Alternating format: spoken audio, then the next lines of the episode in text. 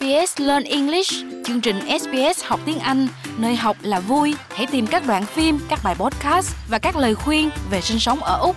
sbs.com.au forward slash learn English.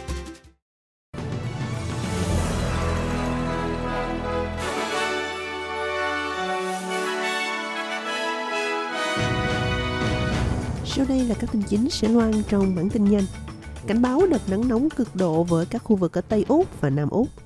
Thủ tướng triệu tập các thành viên của đảng lao động họp khẩn trước khi quốc hội nhóm họp. Thể thao, Alex de Mina lặng lẽ tự tin tiến vào vòng 4 của Australian Open. Và Việt Nam lọt vào top 5 quốc gia bỏ tù nhà báo nhiều nhất trên thế giới.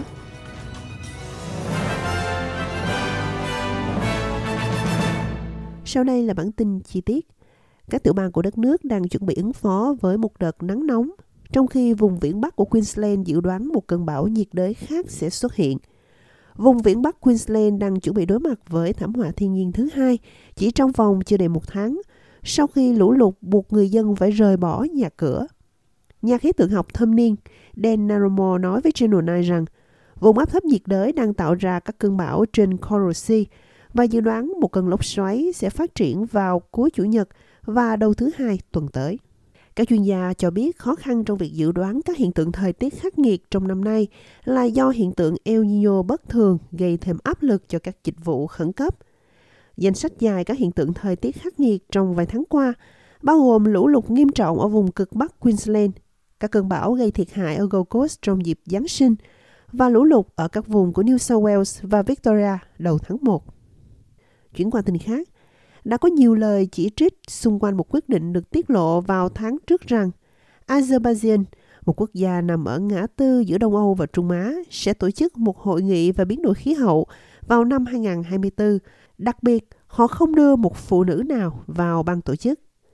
Các nhà hoạt động khí hậu đã chỉ ra sự phụ thuộc lâu dài của Azerbaijan vào các ngành công nghiệp nhiên liệu hóa thạch và các cam kết sâu sắc trong việc mở rộng các dự án khí đốt đồng thời đặt câu hỏi về quyền đăng cai hội nghị thượng đỉnh về biến đổi khí hậu của các bên. Quay trở về Úc, Thủ tướng Anthony Albanese đã triệu tập các thành viên của đảng lao động tới Canberra vào thứ Tư tuần tới để họp khẩn, nhằm đề xuất các biện pháp mới cắt giảm chi phí sinh hoạt. Chính tờ báo đưa tin rằng cuộc họp sẽ dọn đường để đưa ra các biện pháp thiết thực nhằm giảm bớt áp lực cho các hộ gia đình mà không gây ra lạm phát trong bối cảnh chính phủ ủng hộ mạnh mẽ gói năng lượng trị giá 3 tỷ đô la khác để cắt giảm hóa đơn cho những người khó khăn. Cuộc họp diễn ra hai tuần trước khi Quốc hội tiếp tục hoạt động, điều mà một số nghị sĩ coi là dấu hiệu tích cực cho thấy các chính sách mới trên các lĩnh vực khác sẽ được công bố về chi phí sinh hoạt. Cuộc họp kín sẽ xác nhận kế hoạch kinh tế của chính phủ trước khi Thủ tướng Albanese có bài phát biểu trước câu lạc bộ báo chí quốc gia vào ngày 25 tháng 1 trước kỳ nghỉ cuối tuần dài ngày quốc khánh Úc. Tại New South Wales thì một tổ kiến lửa gây chết người đã được phát hiện ở vịnh Byron. Một người làm vườn đã giống lên hồi chuông cảnh báo sau khi làm xáo trộn tổ và bị cắn, chịu đựng những gì được mô tả là đau đớn và phồng rộp khắp toàn thân. Các nhà chức trách sẽ kiểm tra hiện trường ngày hôm nay, tiêu hủy bằng thuốc trừ sâu dạng lỏng. Loại kiến này có màu nâu đỏ, kích thước từ 2 đến 6 mm và có thể gây chết người. Tại Mỹ thì quốc gia này vẫn phản đối lệnh ngừng bắn chung ở Gaza, cho rằng nó sẽ chỉ có lợi cho Hamas.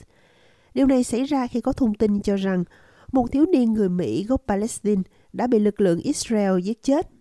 Chuyển qua tin khác, Đại bồi thẩm đoàn đã truy tố Alex Baldwin về tội ngộ sát trong vụ xả súng gây chết người vào năm 2021 trong buổi diễn tập trên phim trường. Làm sống lại vụ án chống lại nam diễn viên này.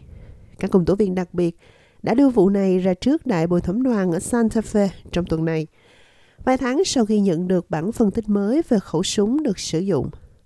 Họ từ chối trả lời các câu hỏi sau khi dành khoảng một ngày rưỡi để trình bày vụ này trước đại bồi thẩm đoàn. Các luật sư của Bowen cho biết họ sẽ chống lại cáo buộc. Nhật Bản đã trở thành quốc gia thứ năm đưa tàu vũ trụ lên mặt trăng. Nhưng cơ quan vũ trụ cho biết tàu thăm dò đã không tạo ra năng lượng mặt trời trong sứ mệnh chứng minh công nghệ hạ cánh chính xác và hồi sinh một chương trình không gian gặp phải nhiều thất bại.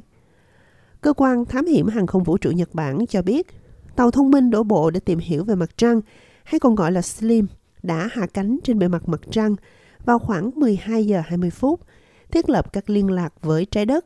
Nhưng các tấm pin mặt trời của nó không thể tạo ra điện, có thể do bị lệch góc. Chuyển qua tình thể thao, Alex de Mina, người Úc đã tiến vào vòng thứ tư của giải Úc mở rộng, giành chiến thắng trong các set liên tiếp trước tay vật người Ý Flavio Coboli. Chiến thắng 6-3, 6-3, 6-1 vào tối thứ Sáu đã giúp cho Demina trở thành tay vợt Úc đầu tiên sau gần hai thập niên, lọt vào tuần thứ hai của giải Úc mở rộng trong 3 năm liên tiếp.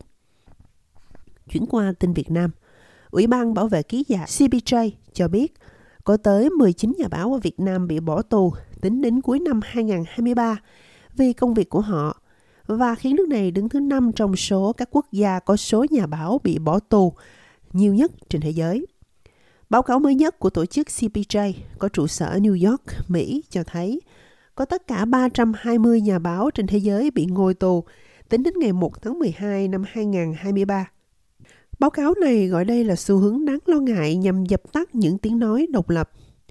Số nhà báo Việt Nam bị bỏ tù chỉ đứng sau các nước Trung Quốc, Myanmar, Belarus và Nga. Tại Việt Nam, năm nhà báo gồm có ông Đoàn Kiên Giang, Trương Châu Hữu Danh, Nguyễn Phước Trung Bảo, Lê Thế Thắng và Nguyễn Thanh Nhã, thuộc nhóm độc lập viết báo trên trang Facebook có tên là Báo Sạch, hiện không còn tồn tại –